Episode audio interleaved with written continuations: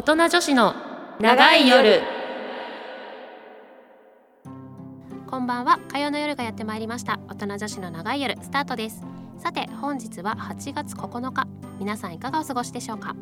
この番組は一人一人の価値観が多様化した今恋愛や結婚ジェンダーを超えた男女のあり方だってもっと多様化していいはず。女子だって性のことをもっとオープンに話したい。そんなリスナーから寄せられた性にまつわるお悩みや社会問題について私たちなりの見解で自由にしゃべりながら全てのオーバーアラフォー女子が自分自身の心と体を解放し自分らしく楽しみながら生きていくべく皆さんの明日が少しでも前向きになれるようお手伝いをするちょっと大人な女子トーク番組です。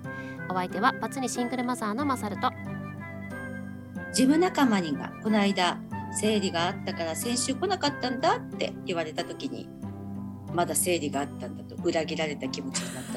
相沢京子でお送りいたします。思わぬ裏切り行為にあったわけですね。そう。まだまだあったんだみたいな。あーやっぱやっぱそちょちょっとショックなもんなんですね。そう。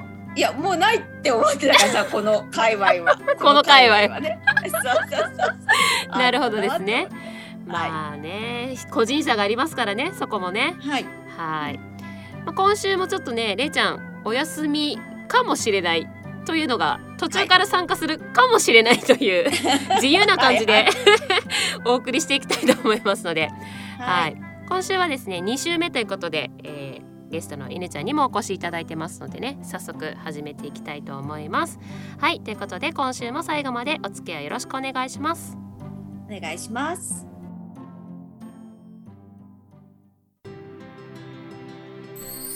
セルフプレジャー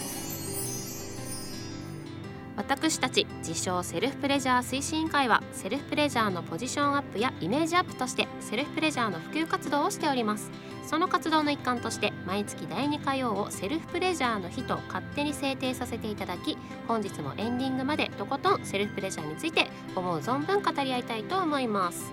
はいということで本日も早速ご紹介します。株式会社テンガマーケティング本部国内コミュニケーショングループ広報チーム犬飼さんこと犬ちゃんです。本日もよろしくお願いします。よろしくお願いします。お願いします。はいということで今日も今日はこの3人でもしかしたられいちゃんも途中から参加で お送りしていきたいと思います。はい相変わらず自由な感じですはい。はい。ということで、えー本日はフェムテックについてお話をしていきたいなと思います。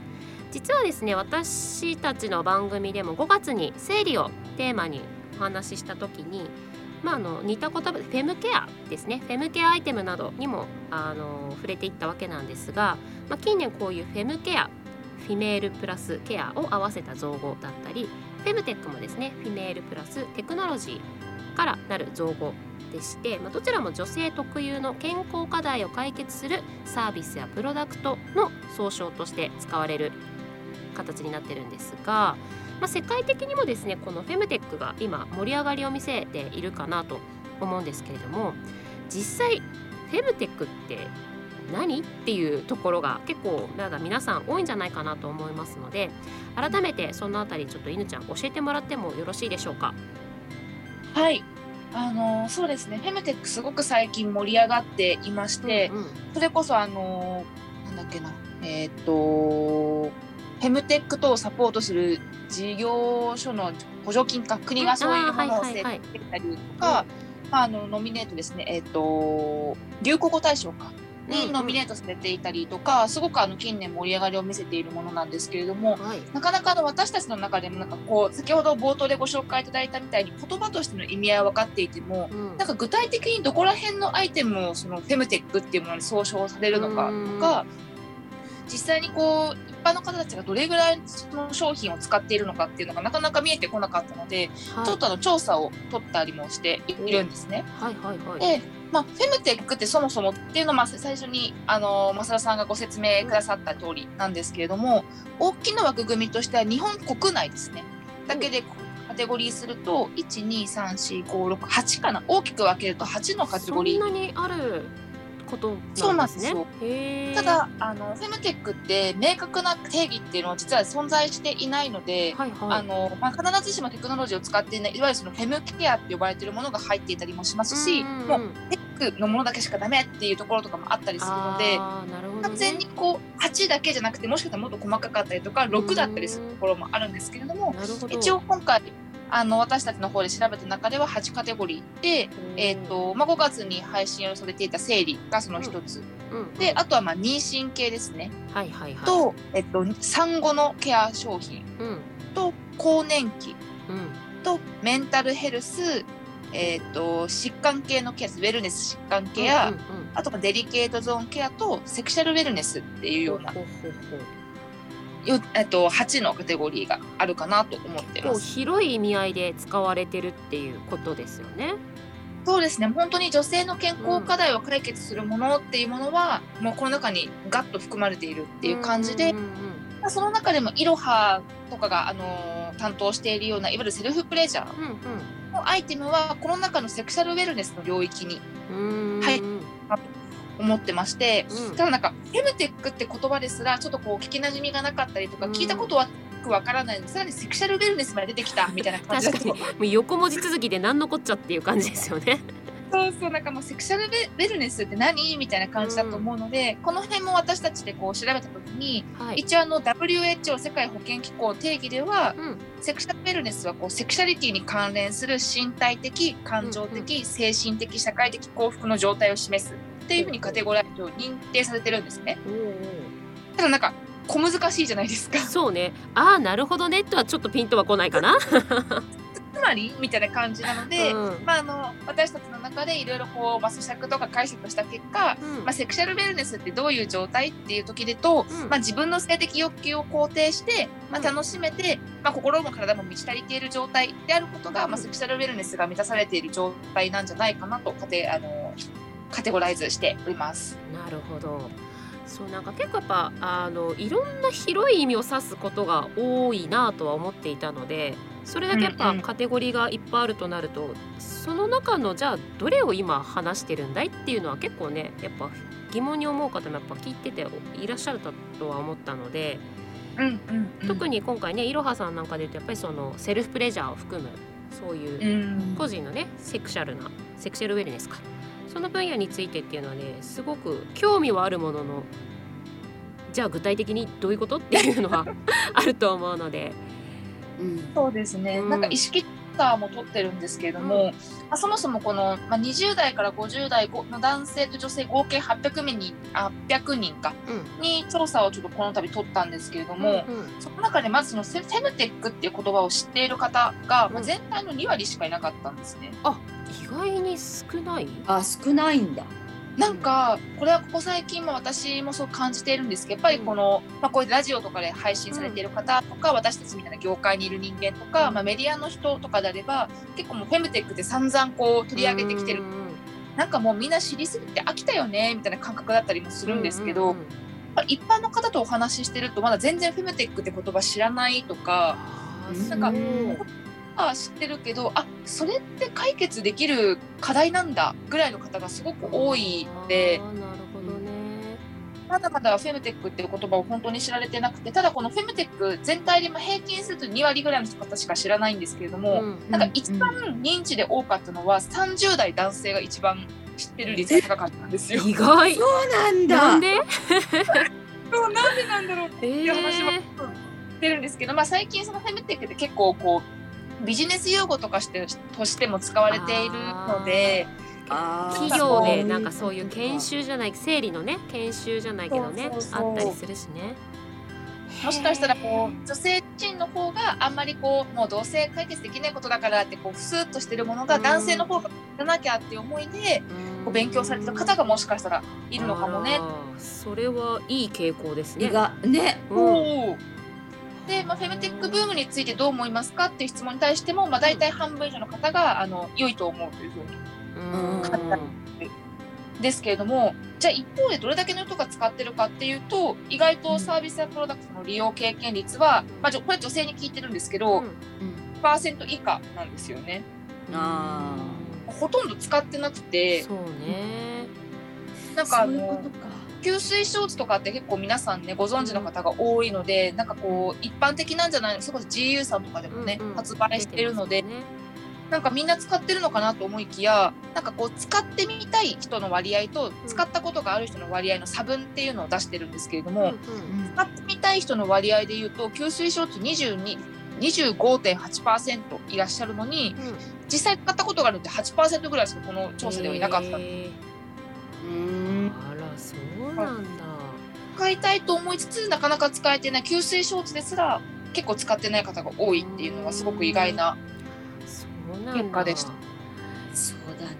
やっぱなんか私たちはねもともとこういう番性を取り扱ってるから、まあ、そういうものを見聞きしたりとか、ね、自分でこう調べたりっていうのが普通にあるけれどもやっぱ一般的な人だとそこはそこなにまで生活に入り込んでないっていうことなんだよねきっとね。多分そうなのかなっていうのはすごく感じて。いてそうだね。あーそうね。もっと使ったらいいのにってすごい思う、あねいやそうそうそう。もっとなんか快適になれるものは快適にしてったらいいのにねっていうところもね話はしてたりしたんですけど、抵抗があるってことでしょ？結局は。うん、なんあかやっぱり理由は聞いてないんですけど、例えばこの吸水ショーツって、まあ、うん一日いわゆる経血をもう持ち歩くってことじゃないですか。うんだよあのね。ナプキンとかタンポンみたいに変えたくないから、そのいくら吸水されてるとはいえ表面はサラサラでも経血を一日中家持ち帰って家に持ち帰るっていう行為がやっぱ嫌だって覚えが多いらしくって。うんそれはわかるかもね。でうんそれを実際に吸水ショーツを作ってるメーカーさんとかにぶつけてみると、うんいやでもこれはやっぱり使ってみなきゃわからないんで快適なんで使ってみてくださいって返ってくるけど、うん。でもこのか使ってみるっていう最初のハードルを超えるための何かがないからなかなか使われないみたいなね。きっかけがね。うね。うん。だよね。イメージが先行しちゃうってことだよね多分ね。そうかそうか。でねやっぱ安くても34千しちゃうので吸水ショーツって、うんうん失敗しちゃった時に34千痛いなと思うとじゃあもうナプキンやみたいな。確かにね。それはそうななるのかもんですよね。あカップってどうなんだろうね。あのカップなんか良さそうですけどカップ使ってないね良さそうだよね。あカップ月ね。経カップってやつ。月経カップうん。確かに。うんそろそう。うんだす良さそうな反面やっぱりなんかちょっとやり方に抵抗ありみたいな人もいるでしょうし。ううんん。なかなかねそそうかうんそういうやっぱイメージだったりとかそういうのが先行しちゃうんだでさらに調査をやっていくとき、まあ、今回の調査ってそのプレジャーギャップっていうところに着目していて、うんうん。そのセクシャルウェルネスの中でもやっぱ男性と女性だといろんな分野で女性の方がこう喜びとか快感とか、まあ、安全性っていうのを感じにくいっていうものがあるのでそれをプレジャーギャップって呼んでるんですけれども、うん。まあ、そのあたりとかも調査をしたときにやっぱりこうセックスとかで満足感を得られて楽しめているって回答する方でいうと、まあ、男性は20%だけど女性は10%以下みたいなところでやっぱりそう差があったりとかでも男性でも20%なんだ。そうそうなんですよ。それびっくりだよね。意外に80%ぐらいね。満足度がないんだね。私も同じこと思いましたなんか男性もなんか80%ぐらい楽しんでて女性が20%ぐらいとか思ったら意外と男性もなかなかこう楽しめてない方とかがいらっしゃっていてでその理由としてえーっと1理由の1位がうん。男女ともに性的欲求が全く湧かないっていう方が多いんですよ。それはどうして？そういう性質ってこと？もしかしたらそうなのかもしれないですあれね。やっぱねいろんな方がいらっしゃるので年。代はな何歳から取ってるんですか？これはだいたい、えーっと20から50代かな。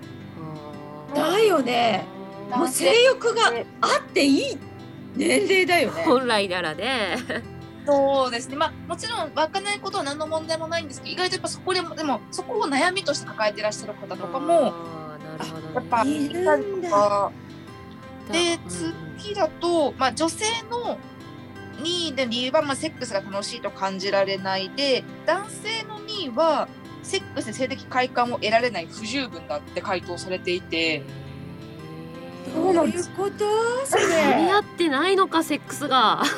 そうなんなんか昔はねやっぱ男性が一方的に気持ちいいもので女性は気持ちよくないがなったものがだんだんと、うん。まあ、女性も気持ちよくなれてないけど男性も気持ちよくなれてないみたいな感じになってきていてダメじゃんねそれじゃ。もう根本だよね。そう難しいんですよ。えプロにーやってもらった方がいいってことかじゃ。あ違うよねなんだろうそれ。でなんかそうなんだろう。お互いを思うあまりなのかな？どうなんだろうか？いやーでもちょっと可能性はねあるのかなってこう男性自身ももしかしたら女性に気持ちよくなってほしいって思うけど聞けないからそう。気にしすぎてなんかこうお互いがこう本当はねコミュニケーション気持ち？気持ちよくないよ？だけで済めばいいのに、うん。なんかそれをこうライアーゲームみたいに探り合ってるがゆえに 本音が言えないみたいな。か あれ？みたいになってるどのかも。うしたらいいのじゃあそれちょっと問題だね。今回の調査はすごいそう。本当にあのおっしゃる通り京子さんのおっしゃる通りでなんか男性も自身もこうなかなかこう悩みを抱えているっていうのがちょっとずつ分かってきた調査になってでまあ性的行為全般の頻度と質の満足度そのどれだけ満足してますか？みたいないろいろな項目で聞いた時に、うん。まあ、全てにおいて女性の方が満足できてなかったんですよ。そのセックスの頻度であったり質とかもオーガズムの質頻度とか。うん。でまあそれはまあ確かに男性の方があ上だったんだねっていう感じだったんですけどでも一方で男性自身もほとんどの項目で満足してるって回答してるのって50%ぐらいしかいなくて。だからあんまりオーガズムの頻度質とかセックスの頻度質に関しても満足しきれてない男性も多いんです、まあ、女性の方が多いんですけど男性もそんなにたくさんの方が満足してるとは言えないみたいなところがあったり。これはちょっと一大事だよね。そうなんかなんかね、あのデートをしたことがない男性が4割ぐらいいるみたいな調査もね、えっ、と5月かなぐらいとかに6月ぐらいかなと思いますけど、なかなかこうこの辺でちょっと悩みを抱えている男性ももしかしたら多いのかなっていうのが調査多いよね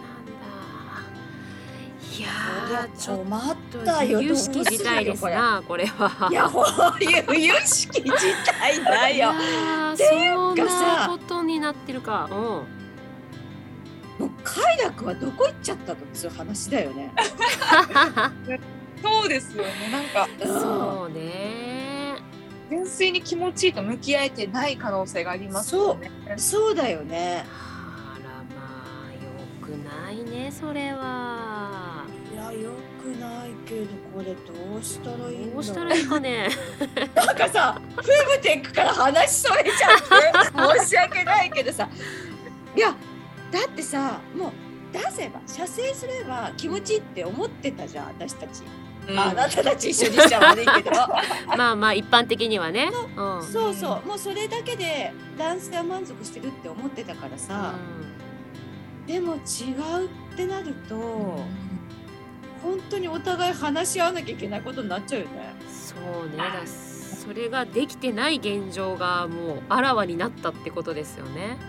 うんそうかなって思いますね。やっぱそのさっきのフェムテックの認知度調査でも男性の方がうんこうすごくこう女性の体を知る機会がないからフェムテックって言葉が広がってくれてすごい嬉しいっていう意見とか、あのやっぱ一過性のものになってほしくないから、ブームっていう言葉にはしてほしくない。ちゃんと全ての女性たちがこうずっと課題を解決できるような中になってほしいからブームにしてほしくないみたいな結構こう男性の方が考えてくださってる時がたくさんあったんですよ。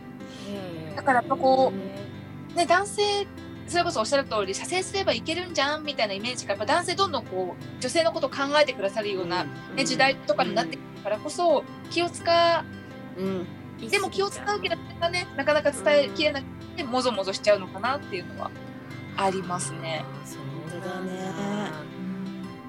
なんか言いたいことをやっぱ言えてないんだろうね男女ともにね。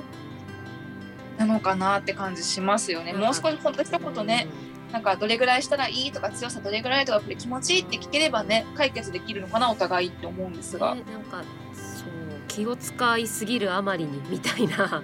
それもあるしさうんその、まあ、テクニックとは言わないけど何が気持ちいいかとかさどうしてほしいかっていうのがまずわからないっていうのがうん女性も男性ももしかしてねうんうんうんうん。そのそれこそデートしたことなかったりとかさそれこそ童貞だったりしてさ、うんうん。まあ、どうしたらいいのかわからないっていうのがあるからやっぱ性教育ちゃんとしなきゃいけないっていう話だよね結局ね。いやーそうそうなんですよ。ちょうどね。この GO でもあのー痛みの専門家麻酔の麻酔科医の先生にお話を聞いた時に、まあ、その男性と女性どうしてこういうふうにギャップが生まれるのかみたいな話たくさん伺ったんですよ。うんでまあ、いくつかあるうちの一つが、まあ、その性反応って4段階あるっていうふうによく言われているんですけれども、まあ、女性だと最初に興奮期が来てその後に抗原期っていうのが来てでオルガズム期っていうのが来て招待期いわゆるそのオルオーガズムを感じた後の賢者タイムみたいなもんですね。が来るっていうこの4段階を女性っていうのはこういろんなこの1のこ興奮期と抗原期っていうのを行ったり来たり行ったり来たりしながら、うん。ようやくオルガズムに行くっていう感じなんですけれども、男性は結構この興奮期から一気にオーガズムにスパーンと行っちゃったりもするので、まあ、そこの時間の差男性だとこの一気に行けるけど女性は時間がかかるっていうところの差がなかなかこう理解されてないからプレジャーキャップが生まれるんだよっていうのを話したんですけどなんかこの辺とかも性教育でね事前にうん。女性っていうのはこうまず4つの段階があるから時間がかかるんだよっていうのを教えられると男性もこうなんか5分ぐらいで女性が気持ちよくない顔してもあまだ時間が足りないんだなって判断できるのかなって思うんですけど。うん。いやほんとそうだね。そうそうそう。知らないもんね。知らないじゃん、だって自分しか知らなかったらさ変な話5分で自分がいけたとしたら女の子もそう思っちゃうわけじゃん。そうそうそう。だからそれこそクリトリスとかさ5分愛撫すればさいけちゃうって思ってたらさうん。全然違う話だよね。そうそうねそう。なんです確かに。いやあーこれは大問題ちょっとねですよ本当に。そうちょう六六月？あ7月か。性教育もね話テーマしたんですけど、いや根本だよねっていうところからね話をしてたんですけど、うん。やっぱその性をセックスを扱わないもう教育上セックスっていうことをもう、あのなんだっけ扱わないみたいな話だったんですよねそもそも。でもそこを伝えないと本当に大事なことは伝わらないのでもう根本から性教育変えていかないとってことですねこれはね。あそうなんです。よなんか赤ちゃんができる方法がこうですだけじゃなくって女性の体男性の体っていうところからちゃんとこう違いがあるんだよっていうのを教えられると変わるのになと思いますよ。本当おっしゃる通りです。いやーちょっとあの非常に興味深いお話でまだまだ聞きたいことたくさんあるんですけどもちょっと時間が過ぎてしまいますので。マジですか？そうなんですよ。またねちょっと次あ回いろいろお話聞ければなと思いますので、はい。はい、まあ、この後も犬ちゃんにはエンディングまでお付き合いいただきたいと思いますのでお願いします。はい。ということで1曲ご紹介します。シルビー・バルタンであなたの虜そろそろお別れの時間がやってまいりました。この番組ではメールを募集しております。宛先は音女アットマークミュージックハイフンバンカードットコム。なおミュージックバンカーで検索するとミュージックバンカー公式ウェブサイトトップページのラジオ番組一覧に宛先へのリンクがございますのでこちらからも送信が可能です。お名前コーナー名を忘れずにお書きください。はい、えー、私たちアメブロにて大人女子の長い夜というブログをやっております。そちらもぜひ検索してみてください。番組ホームページの Facebook からもアクセスが可能です、えーそちらで企業女子を応援しますという、えー告知をしております。あなたのお仕事やイベントなどラジオでご紹介してみませんか？詳細はアメブロにてご確認ください。その他 SNS 気まぐれに更新しております。はい。ということで本日の放送以上となりますが京子さんいかがでしたでしょうか？いやもう最後持ってかれちゃった感じだよねその。なんかねもう男子がさはあみたいな感じでね聞き入っちゃったよね。がさそう通っちゃってさ。確かに。いえー、もう本当にね悠々しき時代。や悠々しき事態よこれは。うん思っちゃった。びっくりした。ねえいやーでも本当ね犬ちゃんがいつもこうやっていろいろ情報をくれるから私たちもねあの知れてるけど知られてないよね、これきっと多分一般的には。そうそうなんですよなのでみんなねもっとコミュニケーションをとって双方が生きやすくしてほしいですよいやね。ほんとそうだやっぱ根本だよね本当に見直すべきは。はいおっしゃる通りです。いやいやい息子たちを教 教育しないといけない感じですいや。ぜ本当にひ本当に再教育ですよね、再々教育ぐらいですよねこれもうね、うん、いや本当そうだわ。ろいろ衝撃でしたけどもまあでもね、はいこういう事態だからこそ私たちがねいろいろこう発信していく使命感がね、うん あると思いますのでそう意味あるね。ねちょっとまた犬ちゃんも引き続きお付き合いいただければありがたいですので よろしくお願いします。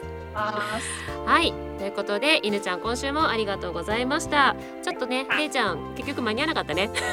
はい。